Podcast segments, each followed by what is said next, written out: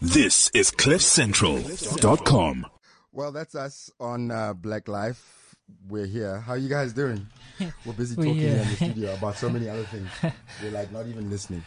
Yes, sir. It's Black Life. Hello to me, show. Hello, Mona BC. How you doing, buddy? I'm alright, and you, buddy? I'm good, man. Um, you know, so many things are happening this week that it's just like, ah, again. yeah, yeah, yeah, yeah. How, how do you? Feel? Let's start with with we got our guests in the studio today. Well, we're gonna have some Do you call them interesting guests? I, I I guess, call uh, them gate crashes. Is it Gate Crashes? Yeah, yeah, Decided yeah. to come and join us. Yeah, yeah. Our, Okay. our weekly gate crashes. Let me get some bed music up in there. Yeah. Tumisho's a bit delayed today. It's almost like it's his Friday. Boss, what's going on? You're Ah, gonna run the desk, run it properly. You know what it is, right? It's that song that was playing in the background, and then you telling me about all these other things that are happening. Uh, people getting fined, monies, Gareth's issue with with Mnet, hey, him having to sue them for twenty five mil. yeah, It's a lot of money. that's a lot. Of, Gareth, know can you just like increase our salaries? Nyana, Can? I can I get on that bandwagon with You you, know, Gareth? nyana. Just just for one million. You That's know? all. That's like more than what they've paid me in my lifetime working for the. He's gonna And get it one time. for Mnet, huh? a slave, man. You know, I watch I watch Saints and Sinners, and sometimes I'm a little bit bitter that this show it's in its second season, and the money I was paid was like it paid it kind of paid the bills for one month, kind of. Yeah, ne? You know, after the tax man takes his cut, you still have to find other words.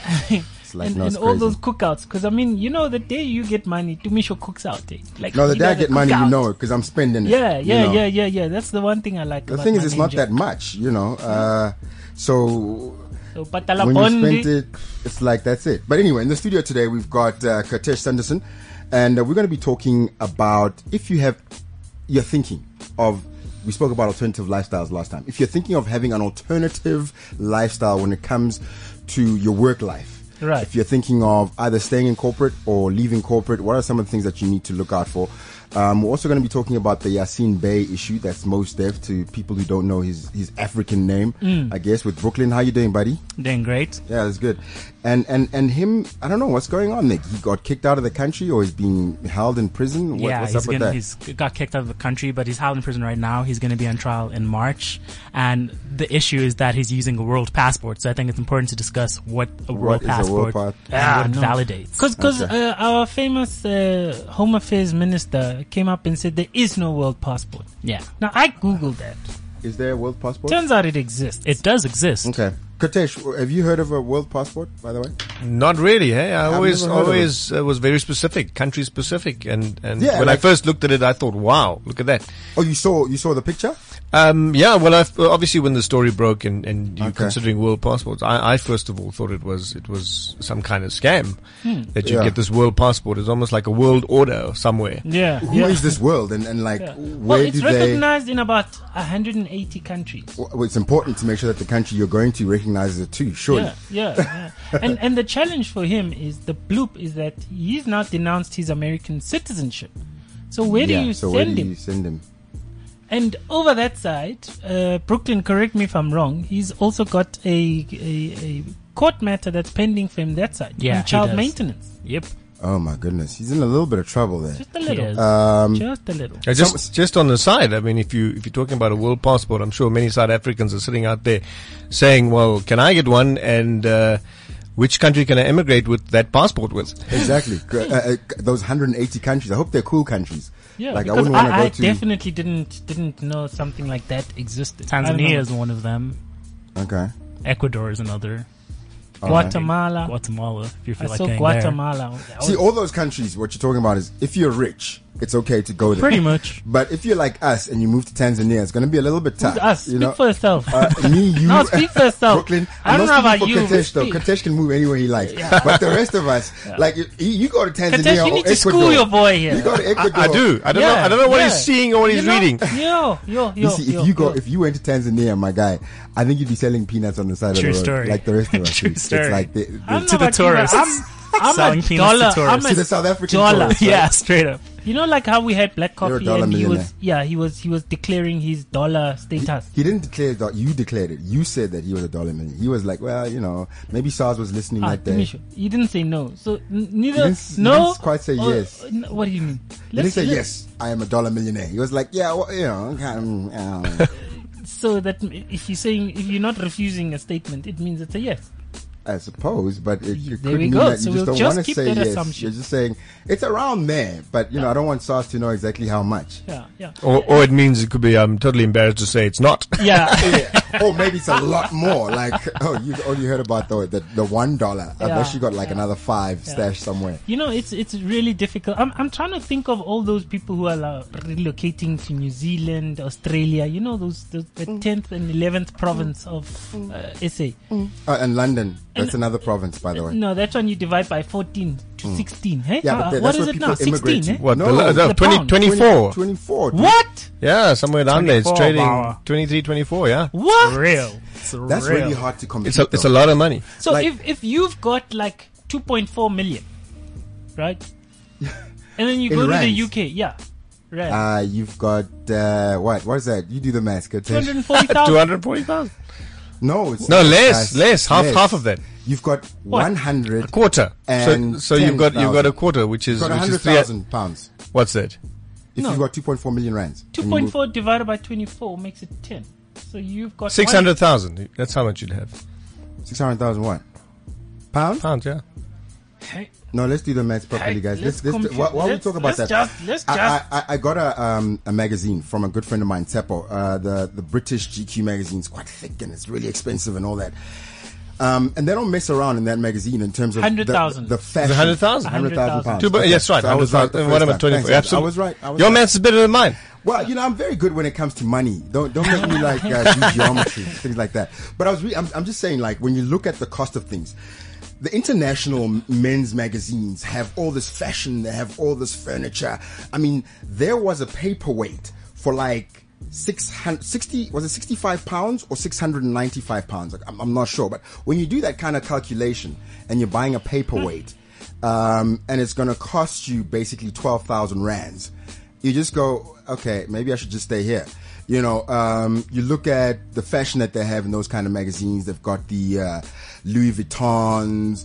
Um, what's that car brand? The, the the most expensive car in the world starts with a B. I've forgotten it now. Bugatti. Bugatti. Bugatti's actually got a fashion range and all that stuff. You know. Yeah. Um, Polo Lauren makes furniture. There was a a chair for seven thousand pounds for your office.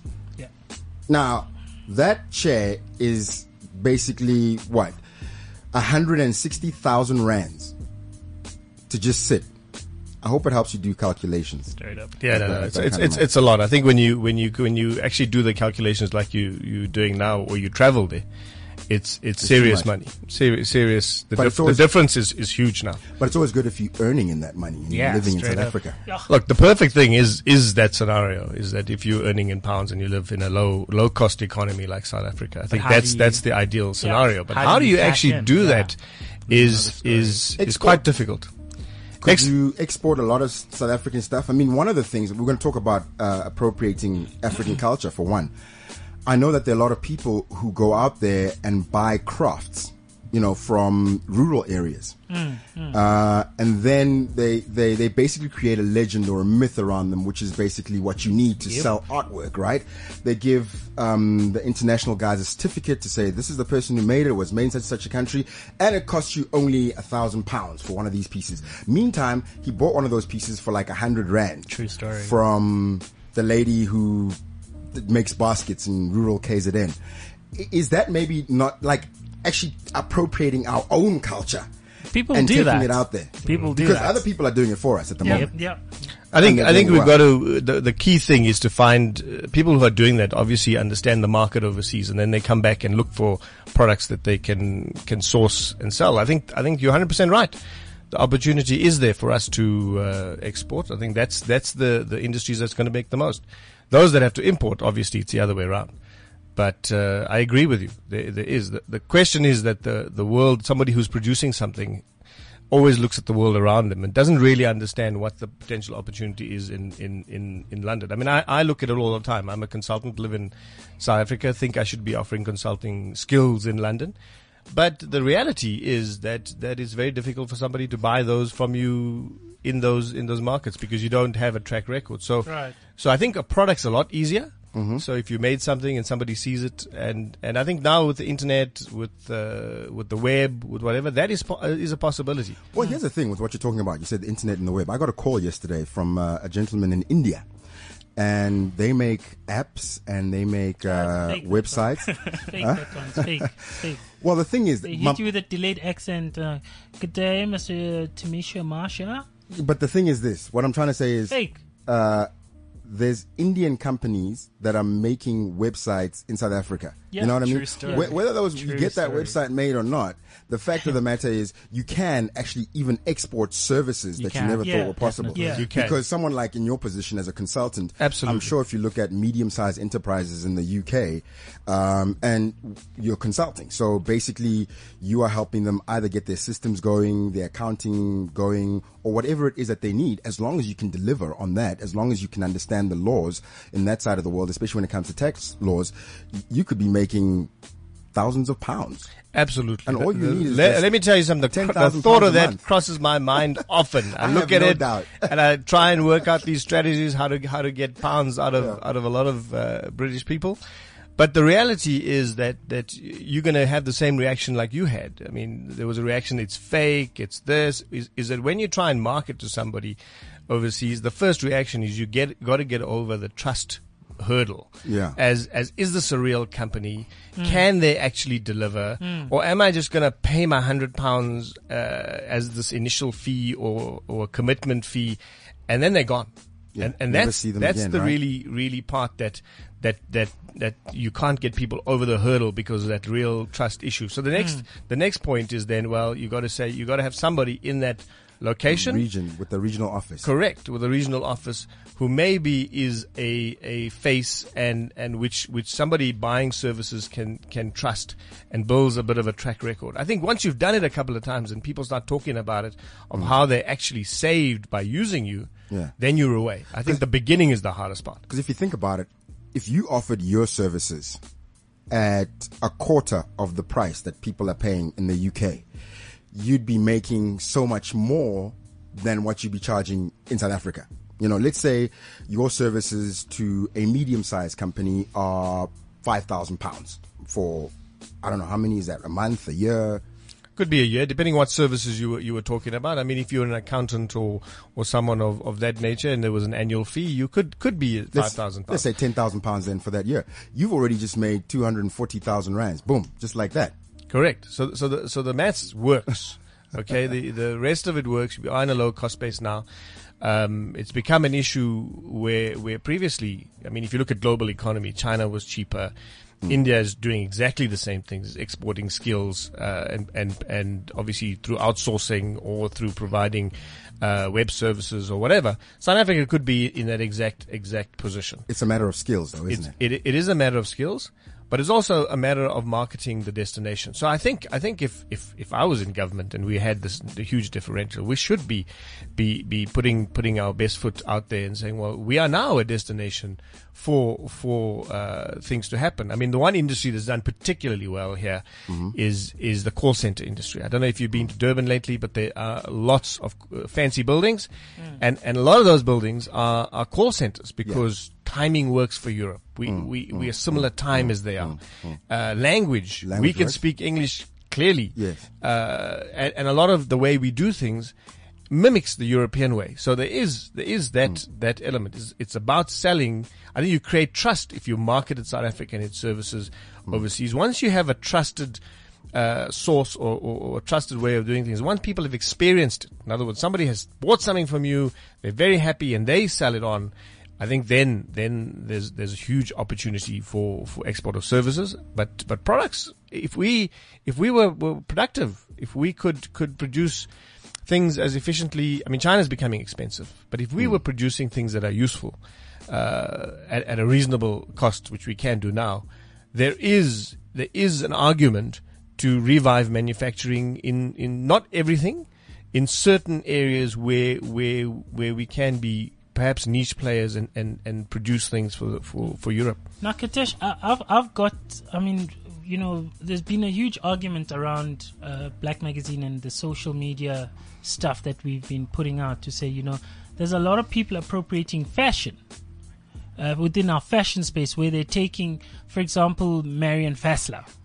I mean, uh, you know, uh, take take us through that They're taking Marianne Fassler and doing what? with- what do you mean? No, no, no. Let, let Brooklyn take us through that because uh, social media has been buzzing. What's happening? Um, it's been a case of we put out the story about the fact of cultural appropriation, which goes back to the service that what you're speaking about, like providing these services. But then when exploitation of those services are being, they're not being zoned in from like locals of our country and they're being exploited by other people, that becomes an issue. So social media's been buzzing saying we're glad that this is being raised and that this situation is being spoken about, but there are other people who are defending it. They're just like, why is it cult- cultural appropriation? Um, why can't we do this? Why, as African people, we're appropriating Western culture? So, I think it's it's a difficult position that we're in, even in marketing services and Do you think we could be more specific about what it is that was actually appropriated? So, I in, in, in in this regard, um, we're speaking about the appropriation of fashion Okay. and how in um, so there's this lady, a white lady, who's making African garments by African tribes and then selling it to a European market, and the European market aren't understanding um, the nature and the authenticity of where these garments are from, other than it's from Africa. So there's this form of exoticism that's happening, Mm-hmm. and I think the problem is why is this going on and why are we allowing it? Because we're essentially exploiting like Africa. Isn't that like going back to what Katesh was talking about in terms of um, a trust? You you've built a name, or you're credible, or the fact is, just to be like frank, uh, I'm living in Europe. I'm white, and a white person sells me something from Africa. I'll probably believe whatever they say, like I was talking about, because they've created a legend that oh, this Exactly. particular fabric was made by these people and blah blah blah, and you know it's it's it's very special because it was used in ceremonies. When I tell them that, they're like, okay, whatever. But when I've got this white person saying that, it's like, oh, that sounds interesting because you would know, you know, art, you know, history, you know, all those things. What you were saying just now, I think we should start playing the game. Why not then? Because I've been thinking about it, even in my hmm. industry. One of the best things to do, honestly, is to say, I am going to be the head of this company. I'm going to do the strategy, the vision, I'm going to run it. But I'm going to employ either a white male or a white female to actually be my face of this company. Because quite frankly, when you talk to other white people, they will listen. When you talk to black people, they will listen just as much. But if it's just you coming up and saying all these things, it's almost like you have to prove yourself and prove yourself again. It's, it's, it's, we don't want to do politics again because we're always doing politics on the show. But isn't that the same thing with Chris Hart? The guy got away with being one of the biggest e- e- economics uh, uh, uh, speakers in the country with only barely a matric. And Yeah, here you yeah. are sitting with all these qualifications. I don't think Standard Bank ever called you and said, "Hey, listen, would you like to head up the economy side of our of our bank?" I think I think the one thing we, we have to learn, and it's it's it's I, I grapple with the same same question all the time, is is you know the, the, the, the way the economy works and the way the world works. Unfortunately, has there's certain norms, standards, and expectations that people have. And yes, we we have to push individual identities. We have to push um, all of that. But at the end, when one looks at it and one has to at coalface take take people out of everything, and if you had to do a strategy on the board, cold coalface, you will sit back and say, well, I'm targeting a particular market. That particular market buys in a certain way, Mm. and this is how it works, right? So either I've got two choices: do I do I try and buck what I've seen and trend, or do I try and structure my company in a way to take advantage of an opportunity? And that strategy does that all all the time. But I think I, but I think we we have we have a background where people people are trying to obviously rise above, create an identity for yourself, sell your skills for who you, you you you what you've developed and how you've done it. I think we have to to develop more confidence. I think we have to to almost believe in ourselves and what we have to offer and, and actually stand up and, and, and, and, and shout it. A lot of times the people that have all the skill uh, all the know-how, just don't know how to get that message across. It's not normal for you to stand out and say, "I am the best." Yeah. at Especially in this country. You know what I mean? You, you're always saying, "Well, I'm learning. I'm busy developing my skill. I'm doing all these things." So, so, so, what should I really be doing? You've actually got to stand up there and say, "I'm the best," and you've got to believe in what you're saying. And, and it, it, at no point will you ever be in a position to know everything, right? But you will know something that you can actually, um, you know, actually actually sell and actually put out there. Well, the, the thing is, right, and you were about to say something there, Brooklyn, that, that was going to be interesting to add to the conversation. Yeah, is that um, someone as um, who sees the trend, who sees the market, and sees that there's an opportunity. I think what the problem with those people is that they have to have some form of moral high ground as to there needs to be. There's currently an imbalance of power. There's an imbalance of power of these exploited communities, and then there's an imbalance in terms of these people that are appropriating this. So I think it is important that the um, the the people who have the imbalance do rise up, but they're not being educated. They're not being taught that you can do this. They're not being shown the ways to rise up and take their own skill and share it with the world and say that you do have a voice. Even if your voice is your trade, you don't need to verbally speak. But then when those people who misrepresent them, that's a major problem. I think it's a, it's a wonderful thing that you've just said, but Yeah. sometimes I think it's a bit idealistic. I think um, why not go with what it is that the world expects? I remember when I started working at Mnet, it was about 1999, going into 2000, and I was one of their presenters, continuity presenters. Um, in sub-Saharan Africa, they could have black and colored presenters um, presenting Mnet, but post sub-Saharan Africa, that's uh, your Arabic African countries, they didn't want to see black people on their screens. So all the white presenters would do uh, that part of either the the uh, Arabic uh, countries um, in the Middle East or the Arabic countries in um, in Africa, and it worked for them because then they they sold their decoders, um, and that's they did what they needed to do to get where they needed to get to. As time went on, obviously that started to shift a little bit. Um, and I, when we're talking about business, I think it doesn't hurt. I mean, how many? And, and I think India has done this quite well, especially when they, they they moved into Silicon Valley. What they did is there's a lot of Indian tech companies in Silicon Valley that are actually headed by a white American. Um, and I put that in inverted commas because you see this guy, his name is so and so, Jeff, whatever. And actually, the powers that be are, are an Indian company in India, you know. And and now that we're going, oh, but it's okay because the head of Google is actually Indian. We can now just be like, actually, we were Indian all along.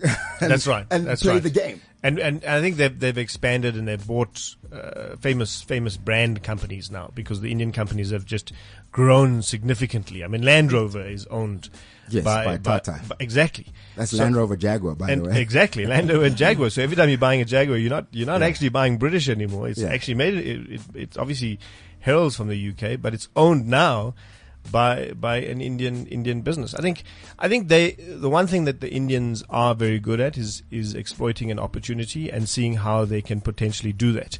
Um, and and and I think in, in they understand that in, in a market like uh, like America, it, it might be a good idea to have an America Europe. American who who is the face of of the company and and, and expand in, in, in that way.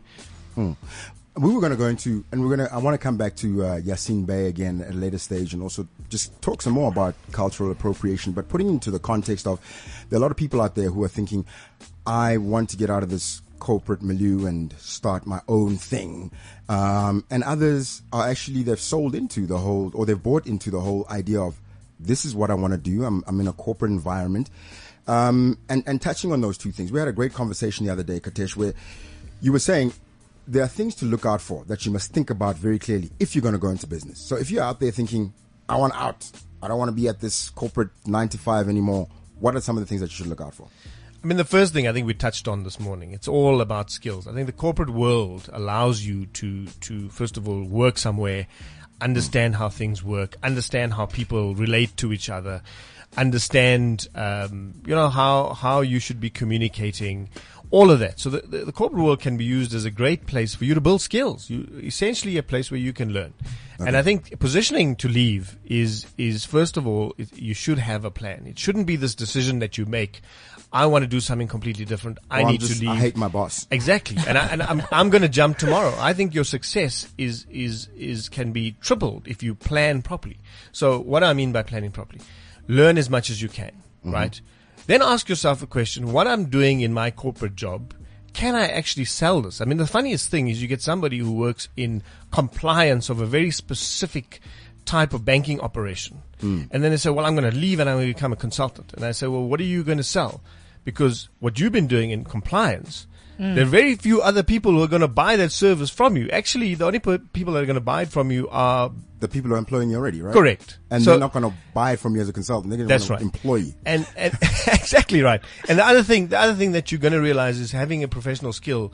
Uh, I don't know about you, but all of us who've been to university, studied something, we are never taught how to sell. True story. And No, the right. selling Never. Not is is what you need to do. And and I, if you're going to work and you're very successful at whatever you're doing, but if you're not actually involved in selling, I think you're going to get a rude awakening when you when you move outside because that's what the role then does. If you start anything on your own, you're going to be selling. Yeah. So so develop your skill. If you don't have it, use the safety of, co- of the comfort of earning a salary and corporate to build a skill that you don't potentially have. The second point I want to make is is and I don't want to be too long winded, but the second one is really of having a financial plan. And what do I mean about that? It's, I it's- Katesh, those guys are boring. no, no, no. The plan is this. boring. Those guys. The- Yo, death by financial planners. death. No, no, no. No, This, about this is financial plan, this is a different kind of financial plan. plan. Let's. Th- This this plan literally says, uh, "What's my current position? Let me reduce my debt as low as it can go. Let me reduce my expenses to what I really, really need." And you can use the time in corporate to plan this. And that's that's the one thing. Get your overheads as low as possible. Imagine a guy who's living on twenty thousand rand a month. He only has to save hundred thousand rand, and he'll be able to live for five months without a salary.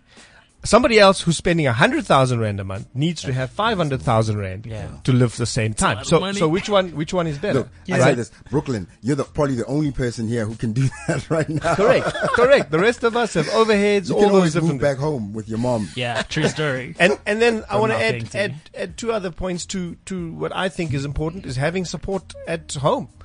Whoever you're living with, your wife, your mother, your parents, they've got to buy into your plan of what you're going to do because the What, last getting out of debt or financial no, planning? getting ge- leaving corporate and going going and doing something on your Oh, own. They okay, normally sit back there and saying Having that difficult conversation. conversation, and you're going to say to them, "Oh yeah, but how?" Because if you have parents, most parents are very protective. If you've got a good job at a good brand, they probably want you to stay there. Yeah. son, Don't yeah, move. Why are you going to leave this? What is this great art thing you're talking about? You What know, is art? At least Exactly. you No, have you security. can't sell They're art. paying you every month. When I grew up, we didn't mm. have this. You're in a great company. It's a, it's, you can just stay there and grow. And Secondly, look, you bought yourself a polo. correct. That's always correct. the case. What more do you want?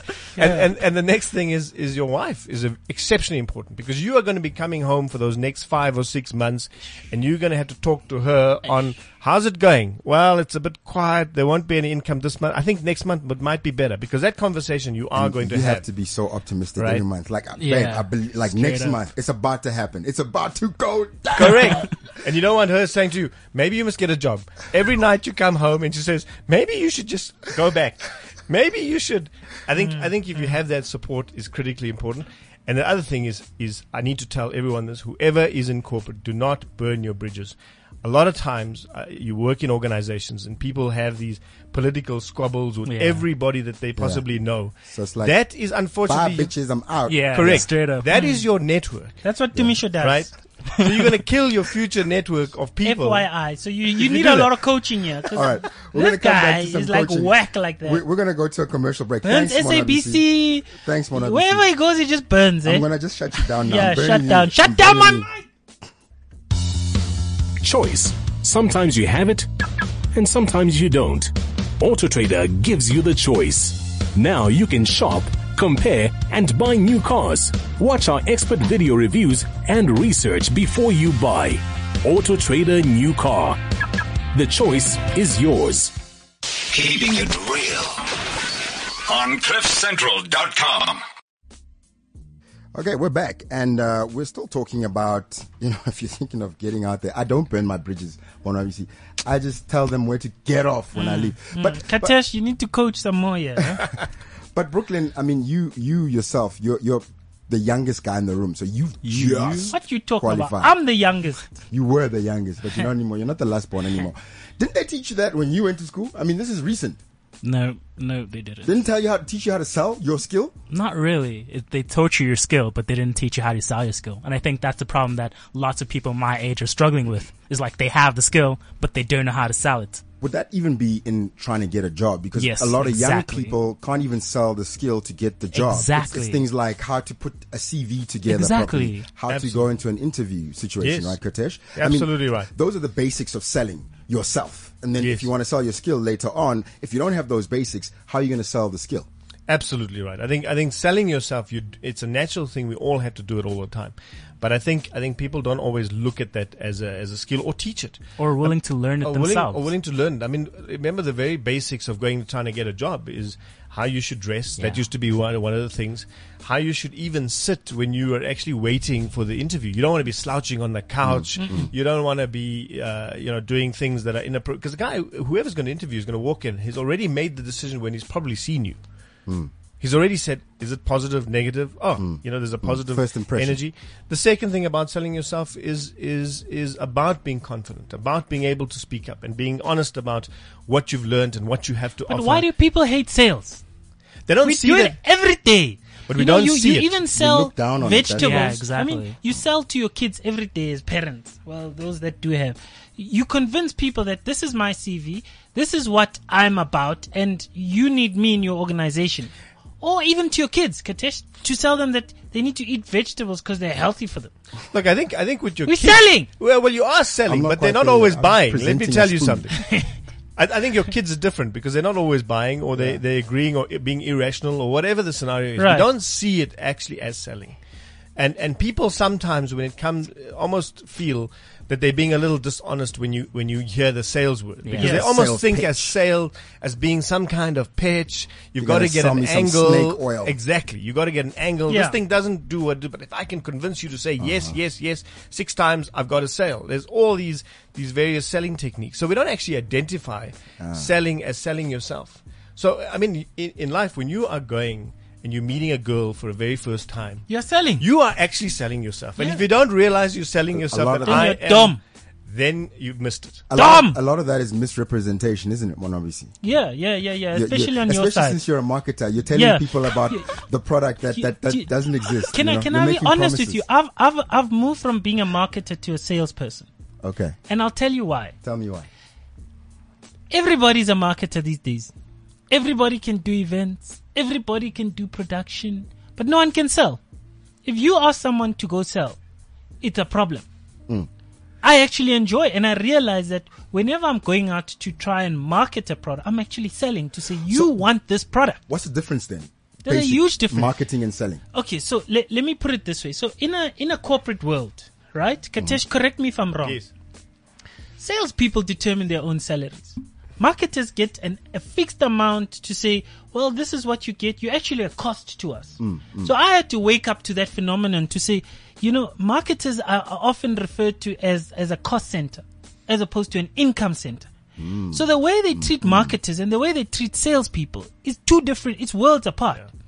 You know, a salesperson can have a bad week this week, but you know that at least we, we, we're heading off to a target. And once we reach this target, we tend to get X amount or incentive driven, um, mindset. In other words, if I can just jump in there, Yeah. marketing is is not necessarily about. There's no target. It's just I'm going to speak to people about this, This company product. or this product. Yeah. Whereas sales, I'm actually going to get people to buy this Correct. product. Okay. Correct. Cool. So the respect levels are different for me. Salespeople, you know, you, you can't you can't bullshit your way in sales. Ab- abso- I think I think the one thing what you what you're saying there is is, is marketing. You're creating awareness. You're Yeah. going out. You're building the brand. You're doing all those nice Yeah, things all as, those as pretty to, things that as to don't almost position your product for Right. for potential sale. The salesperson has to go out and do the actual numbers. He's got to perform. He's got to deliver. It's very real. Exactly. You either you either sold something or you didn't sell something. Very hmm. very clear. Yeah. If I don't sell anything, I'm not going to get paid a lot of money. Yes. If I if I sell something, I will be paid a lot of money. I firmly believe that that, and I, I'm a chartered accountant by profession, but I still say I would never employ a chartered accountant to, to, to sell anything because we're not taught to do to do that. And you have to be a special kind of person to go out there and you got So to you're learn special. the value. So you're special. well, I'm not special. Actually, Speak no, it out. No, no, wait. You- We're, we're, let- we're let's testing hear him Yeah. on his own theory Yeah, because he was talking about how you've gotta say all those things. Right. So, Sell are it. you Yeah. special? I'm, I'm not special. What? what, Ah, Katesh. what no, no, no. Let me. Let me- So I'm not really special. What I realized very early Right. on in my life, in my career, Right. I had this desire to be independent and do what I wanted to do. Hmm. And that's the first time you realize when you go out there independent as an independent person that you realize if I do not do this, I will not make any money and I won't get paid. The desire for me to stay in business and to be independent was hmm. greater hmm. than than Then the anything fear else. Okay, so let's let's Then- now, let's Exactly. talk numbers. Paycheck. Let's talk Absolutely. numbers, Okay. Mr. CA. Yes. Hmm. Don't So talk about numbers. I As as If it's money, I'll, I'll, I'll yeah it yeah. out. Okay. Uh, I got he, you, dog. he- I he got can, you. He can work you. out exchange rates. Yeah. I'll, Let, let, let's I've become rusty now. right, right, go. right. It's easier when we talk your own numbers, right? Correct. Okay, so as as a, a qualified CA who can walk into a job practically anywhere, because obviously the you you match the BE. Just don't buy his twang and all that. He's not white. He's black. you know, He's brother Indian man, guy. I am an Indian. Indian- I am an. Indian guy. He said he's, he's a CA, and you know a lot of CAs are Indian. Yeah. Or Indians. I was actually going going to to get CAs. to that. that Yeah. Like most people that run the banks from are Indian. Accountants are Indian. the people like in they're taught from a financial young services. age that Yeah. that yeah numbers. CFOs, Yes, Indian. Indian. Why is that, Katesh? Now, Why is now, Okay, now we're we. going You know what? No, You no, know wait, wait, I'm- I'll, I'll answer that question. Why He has is the secret. I- He has I- a uh, uh, secret. Clearly, They- they- Indian people have a secret when we- it comes to have- numbers. We they do have a secret when it comes to numbers, but Right. but I mean uh, the the thing is a lot of lot of Indian Indian emphasis when you're growing up education wise is on science and maths, but irrespective of that. A lot of us grow, grew up in a, surrounded by people who, who ran very simple business operations. And at some point when you're growing up, you stood in an uncle's shop and you served customers. You realize somebody's giving you X and you put it in the cash register and you, hmm. you sell something. And hmm. that becomes a natural way. I mean, I grew up on a farm. I remember counting bags of, of, of mangoes, which we used to sell every December. And, and I, my job was to Mango make season. packets of six and 12. You had already started accounting, And, right? and I- and- and- They- so, so, Don't put in seven. They're groomed. Correct. They're groomed early, eh? so, so you, you, you do that. It's a natural thing. You see it around you. Do you Right. You numbers see as people in mangoes? business. And, and you're always thinking of how to, I mean, I grew up always thinking of how can I make an extra rand by trying to sell something to somebody else. Right. And that was me naturally growing up. But Right. didn't, didn't you sell when you were in, in boarding school? Like you, you, you know, you were from the the days when there were no Model Cs. You either went to private school or you went to the school in the township. Correct. So you were at that private school there, and you were selling to uh, to the white guys there. What, you, what were you selling? You were. I mean, started. uh, my first first starting off is, is we had this thing called tuck, right? Yeah. Everybody goes to boarding school has this box, and you you get to keep packets of chips and whatever you used to have. Biscuits. I used to get a lot of tuck. I don't know about you, but every Indian family, there's one thing that's not short of is food. So Yeah. the biggest fear in my, my family was I would not have something to eat, and therefore I had to have a lot of tuck to make sure that I had something to snack on if I ever got hungry. I realized that, that obviously other people didn't have, and they were willing to pay for it. So, and being in a boarding school, you, you only had tuck shop time certain uh, times of the day. And if it was out in the sticks, you couldn't just Correct. go to the we were in, shops. we were in Mooi River, and the only day you could go down to the the the shops was on a Friday afternoon. So what would you do the rest of the week? This was an opportunity. So when people got the munchies at about ten o'clock at night, there I was. And and my as far as my pricing was concerned, it was double, triple. What? So so but you You're gotta ruthless. This You is got- where we are today. you got to understand. There are people at ten o'clock at night who are hungry who have a bit of cash, and I said, "Well, and you were like, listen, guys, I know that it costs this much at the shop, but in this shop here, this is how much it costs. Otherwise, you can walk. Absolutely. So in, in Standard 4, I had two things. Two Yeah. things. I grew on the fear. Well, I started in Standard 4, which is a very early age, about 11 years old. But I did have two things. Mm-hmm. I had a kettle and I had a snackwich machine. So my first business, really, was Making was selling snackwiches. people time to make snackwiches. So they would bring their own thing, put it in my snackwich machine and pay me. Yes, cashing The second- in, fam. Cashing The second in. one was coffee. I had a kettle. So, so if they wanted to make, in those days, hot chocolate was a big thing Yeah. because you just mixed it Yeah. up with Yeah. water, right? So, so my kettle would be selling water Because there was no Hot long water. life milk, so it's not No. like you, you, you know. it You're was in a like- boarding house. Yeah, you have hot chocolate with guy, water, this and you guy. don't want to have black coffee. This True guy. story. That's right. Or here's the thing, though. And, and I elevated. Let me just complete Yeah. the story. I think I elevated by the time I was I was in, in, in college, or I be, I eventually realized that lending money was a great thing because then I didn't have to Financial carry- services. Correct. Okay, so I need money, Katesh. so I need money. Lots of it. So this was a spiral. I mean, you had kids in a spiral. They So borrowed do you from me still do you still run your Mashonisa business? I, I didn't. I didn't. But but at the time, Okay, it was but the best now thing. like you're a CA, you look like you've got money. I need money. So I'm trying to sell He's got a myself. good I look like He's I've got a got good money, that works. that's but here's the thing. I mean, and this is a fundamental question no, because but I'm getting I'm serious. I need money. I understand, but here's the thing, right? He's going to loan you money. He knows you. You're his friend. And this is what I want to talk about.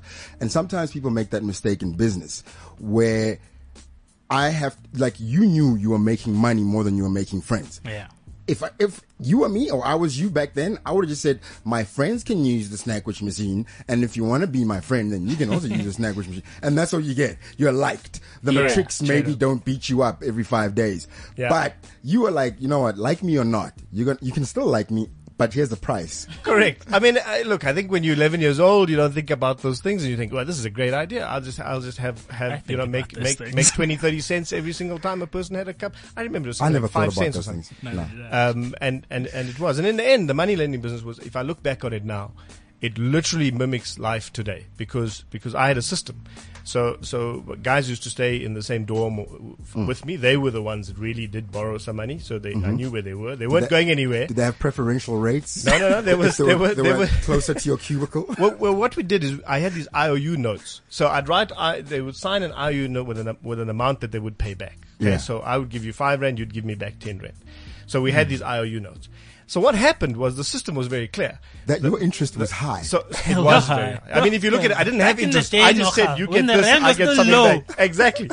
So, so I had this system where all of us used to hand our money to the housemaster, and every Friday th- you would go to the housemaster and he and you draw your money out. So, Like for example, garnishing he, orders. Correct. So what would happen is all these IOUs, I had a system where at the beginning of the next term, the housemaster used to tally up my IOUs and minus that from whatever whoever deposited their their money from So you don't even have to like strong arm them. You don't have to walk around No. with a cricket He bat. had his own bank You, system. you basically go to the housemaster. It's it's it's all above board. You're like, Correct. here is he signed, as you can see, that's his name, and maybe nowadays here's his picture on the cell phone. Yeah, and that was it. Correct. So, so what would happen at the beginning of the term? All of us would come back to, to the boarding school, and, and we'd have pocket money. So the pocket money would go in. I deduct my IOUs. Then I would know that at some point during the term, that person would be short. Of course, because they start out Correct. short, and you start out on. Exactly. capitalizing. So, so, You guys are straight up capitalist so, so, and there were some guys who did get into financial trouble. because So- they, so- they've overspent, right? Correct, they've So- overspent. So now they've got like less than nothing. Correct. So now, now the financial trouble guys had another system. What's that? And this system is, is we were in boarding school in those days. You could order stationery as well. So then what I would I say, remember that. well, let's do a little bit of a barter deal. Why did next time the stationery list comes on? These are the seven things I would like. And From they, your stationery list. So like someone's missing a pencil. Uh, so their parents would be paying the debt effectively. I remember with those stationery lists, you could even order Parker pens and all sorts of things. I mean, I was I was ordering fountain pens like it was and just losing them, Yeah. and you were making money out of it. This I guy, mean- I wish I was your friend back in school, Straight man. up. Straight Like, I mean, we would had the out, we had the outfitters and the pharmacy and all of that. So Yeah. those accounts were generally parents' accounts, right? Mm. So when, when, when whoever owed money, we would come to an arrangement. Say, okay, well, you- where you've got an account at the station at the outfitters. Well, let's go and I'll, you know, take a pair of socks or something. But, but there was always a way of, of, of settling. It was a good system. I mean, at the time, It was a great system, dude. the best system. This is a real system. This is how you make real money. But it was, but what did you realize that when you're in a captured market like that, Yeah. that that where you could control a lot of the variables, that You were a monopoly can. as You were well. I was a monopoly Yeah. in that in that in that. and no one else was like, maybe I should just uh, compete with this guy. Or you, You know by what? the time that the competition was coming in, you were too big for them. You could Too squeeze big. them out. Mafia. I, I don't know what happened. I didn't really have many, uh, you know, competition as such. It's just it's just the way it worked. Did you buy like the bigger boys as goons? Yeah, that's what I wanted to know. Did you have people are- like working No, for you the on the system worked so well. I didn't need that. It was literally Ground level Uh, I had the housemaster who was policing the situation. Okay, so there's your Yeah, your, your goon, the law. Well, that's kind of like the law, right? wow, this guy. Well, you know, there you. if you want to get into business, understand the tax Don't system. speak to Katesh. understand the tax system. Well, well look, it, it, it, it is. I think I think we should be be teaching people entrepreneurship. We should be teaching selling. skills. How? Where? I, you know, you Where, know what? You know one Katesh? of- you know- How? Let me let me tell you one of the things which I always look at. I did a project for for a for for a company, and we went out to the poverty nodes of South Africa. P- Yeah. There, there are poverty nodes where, where the gross domestic product of that area is the grants, right? Yeah. Hmm. Yet we come up with with with with impressive. Uh, strategies and saying, well, we're going to create a little community development project here. Mm. we're going to mm. train mm. people, give raw materials. But the key component of producing anything, if you in the mi- any on a quiet road, Mm. is how are you actually going to sell that? And I think if you start off with, with, with saying, let's build on how we're actually going to sell, making the product, getting the people we have enough of, we can train that, we can spend money on that. But selling it is key. So I would rather say, in some of the rural areas where, where it's really quiet, where there are projects, government spent millions, and these mm. projects are failing. Mm. If you go there and all those product, whatever they're producing, you take away and you simply allow it to be distributed in a better place where there's volume, where there's sales, where there's really a sales push. Those projects will all become successful because that's really the thing. Is is it something producing a product?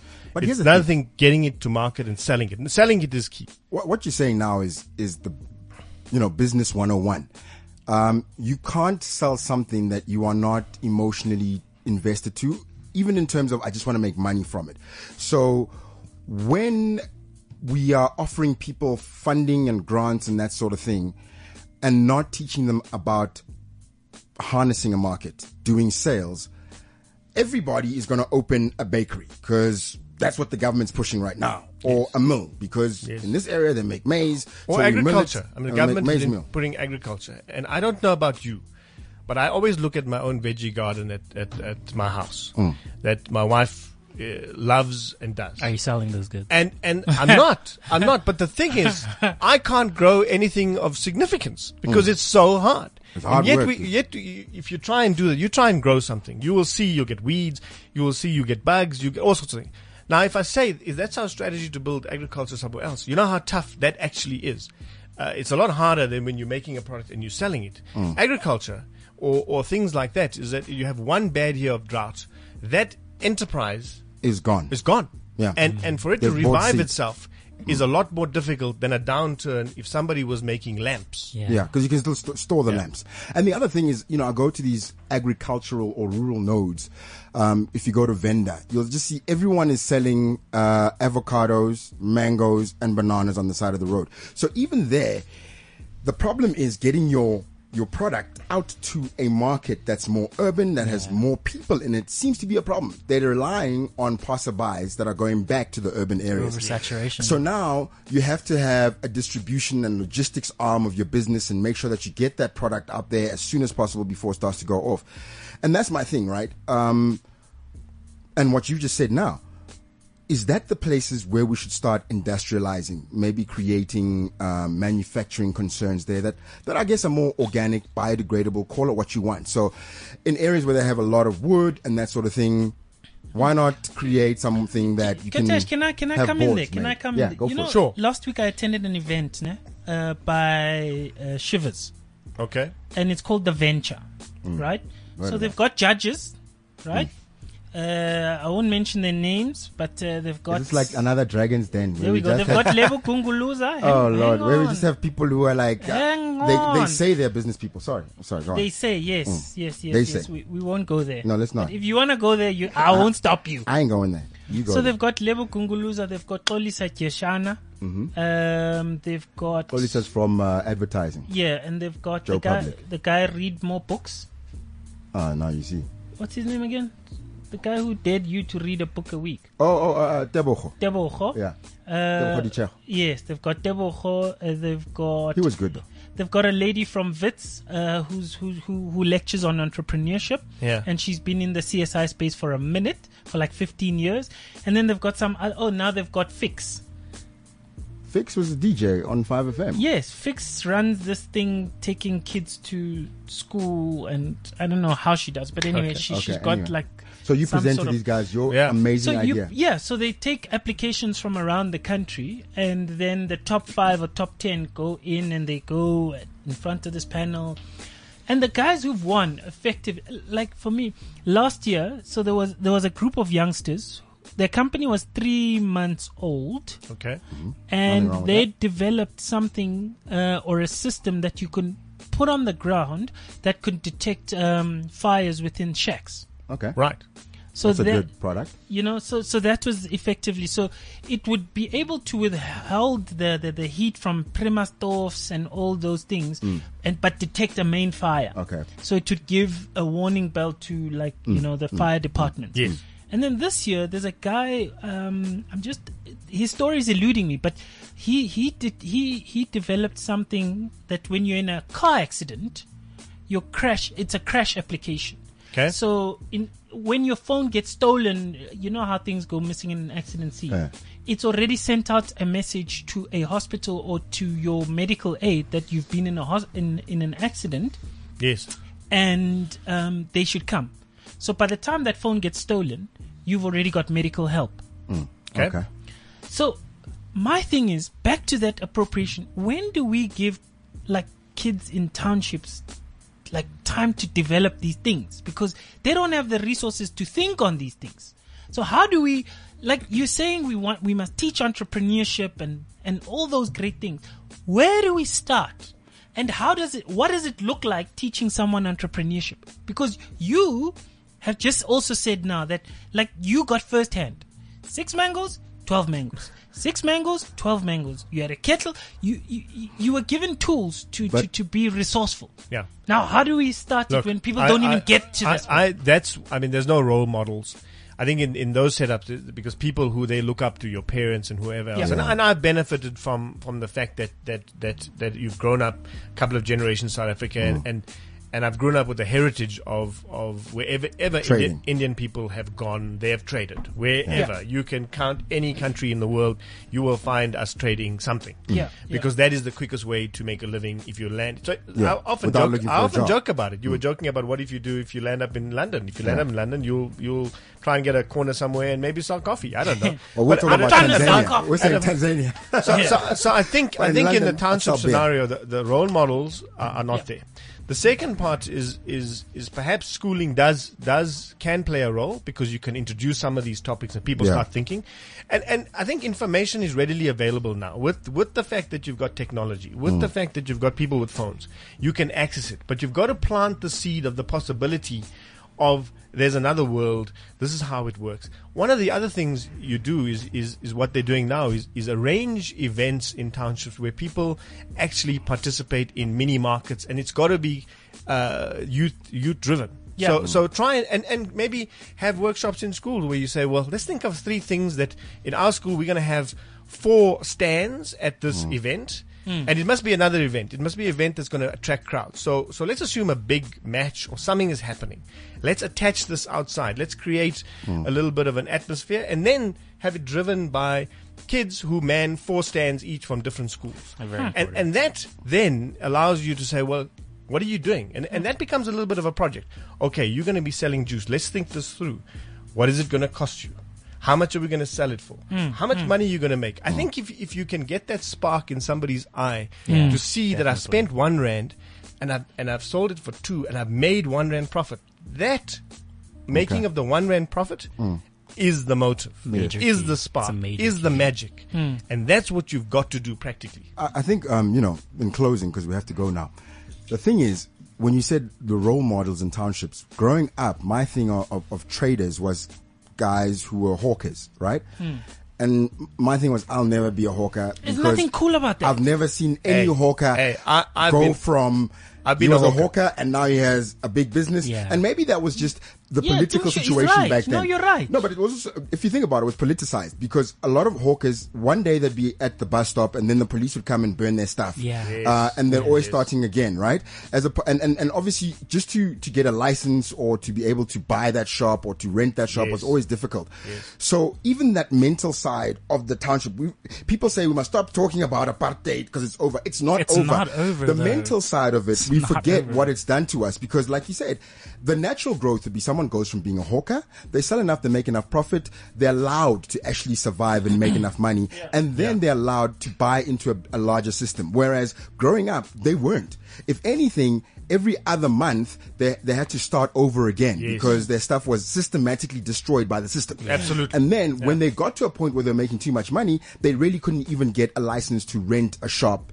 Um, they weren't allowed to buy uh, product uh, to sell and things like that. So it's about saying, guys, it, it's not the same scenario anymore. No. Yeah. It's it's it's different and it's new because actually the reason why those things were happening back then, like you said, I've never seen a cool hawker No. growing up. But the reason why that happened is so that you would stop thinking of business as being cool and making your own money and being free as being cool. So actually, let's turn that around and say, actually, you can start that system. But how do you get from being a hawker then to being I- actual seen real success business? factors. here, I must admit. I, I, the one thing I did when I was studying is I got a hawker's license for Joburg, and I Hmm. was on Eloff Street, and I used to hang out my few items that I bought from from people I knew, and and and you, and it's interesting. I think that experience of being out there in the street and trying to sell someone is is worth a lot.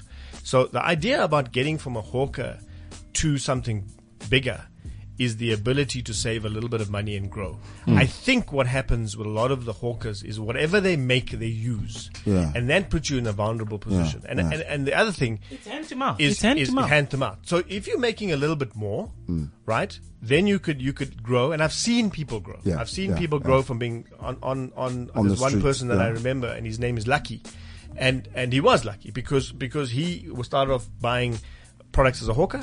And moved into formalized business, and now has a chain of stores. Hmm. Just on that note to close I- it, yeah? Yeah, money. I have to ask these youngsters. I mean, how? What? What is it that that propels you guys? Because we've never been exposed to like internet stuff. You know, and now you've got a they're digital hmm. marketers and all that. Yeah. Like, what drives you guys? And I'm I'm now blanket approaching, but you can speak from your own story. Well, personally, it was that case of seeing all of these hawkers and not seeing them progress. Why aren't they progressing? How can I progress? Even in my field. Like, cool, I was like born into the internet, but how can I make a living from it? So even if you're born into that entrepreneurship kind of lifestyle, how can you make it more than what it actually is to you? And that was my drive. It's just like, cool, this is who I am, but I want to go further. I just, I don't want to be at this level all the time. Yeah. Right. But I think in closing with what Katesh has said as well Yeah. is he said he got a hawker's license. Yeah. And a lot of us when we go into business, the fundamentals of admin we don't quite do in terms of Yeah, get that license it. so that when the cops come they don't close you down, right? Correct. Uh, make sure that, that that you get your tax clearance certificate if you've just started a business. Make sure that admin wise you've got all the things that you need. And that might be a personal investment in your own business because no one's going to give you that money to get started.